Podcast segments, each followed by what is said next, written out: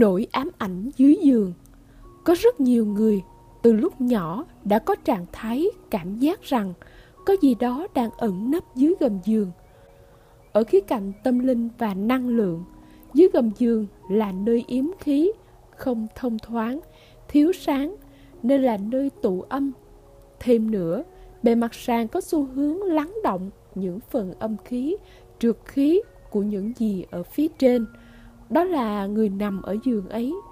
Khi người ta ngủ là lúc tâm trí, thân thể nghỉ ngơi, xả độc trượt khí, xả thải những suy nghĩ, cảm xúc cả ngày. Những suy nghĩ, ý niệm của người ngủ ở đó được phóng thích ra không gian xung quanh và tích tụ dưới gầm giường nhiều hơn các nơi khác do những nơi thông thoáng và có ánh sáng thì trượt khí, ý niệm dần được tịnh hóa tiêu biến trong không gian. Theo thời gian, dưới gầm giường tích tụ năng lượng ý niệm đủ nhiều, đủ sâu dày, thì bắt đầu có tương tác cụ thể qua lại với người ở trên giường. Người ngủ trên giường ấy nếu sợ ma, thì sẽ cảm thấy có ma ẩn nấp dưới giường.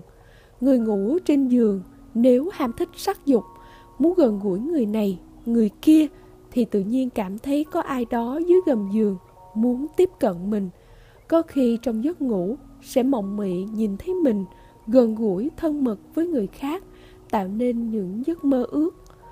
Người ngủ trên giường nếu sợ rắn rết, côn trùng, thì cảm thấy dưới gầm giường có những loài ấy đang ẩn nấp.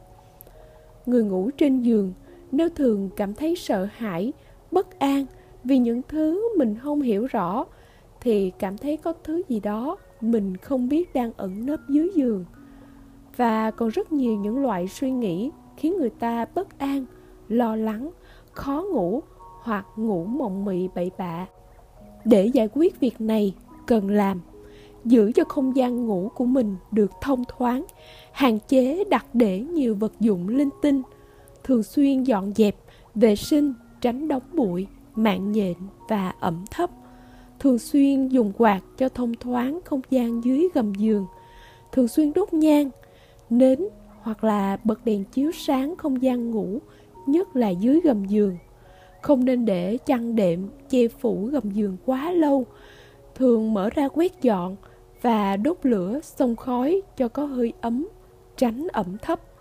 Trước khi ngủ thì quán chiếu, xét mình, viết nhật ký và giải quyết các vướng mắc của mình trong một ngày. Làm sao để mỗi ngày trước khi ngủ mình luôn cảm thấy an vui yêu đời. Tự thấy đời mình có ý nghĩa và lương tâm không ấy nấy cắn rứt.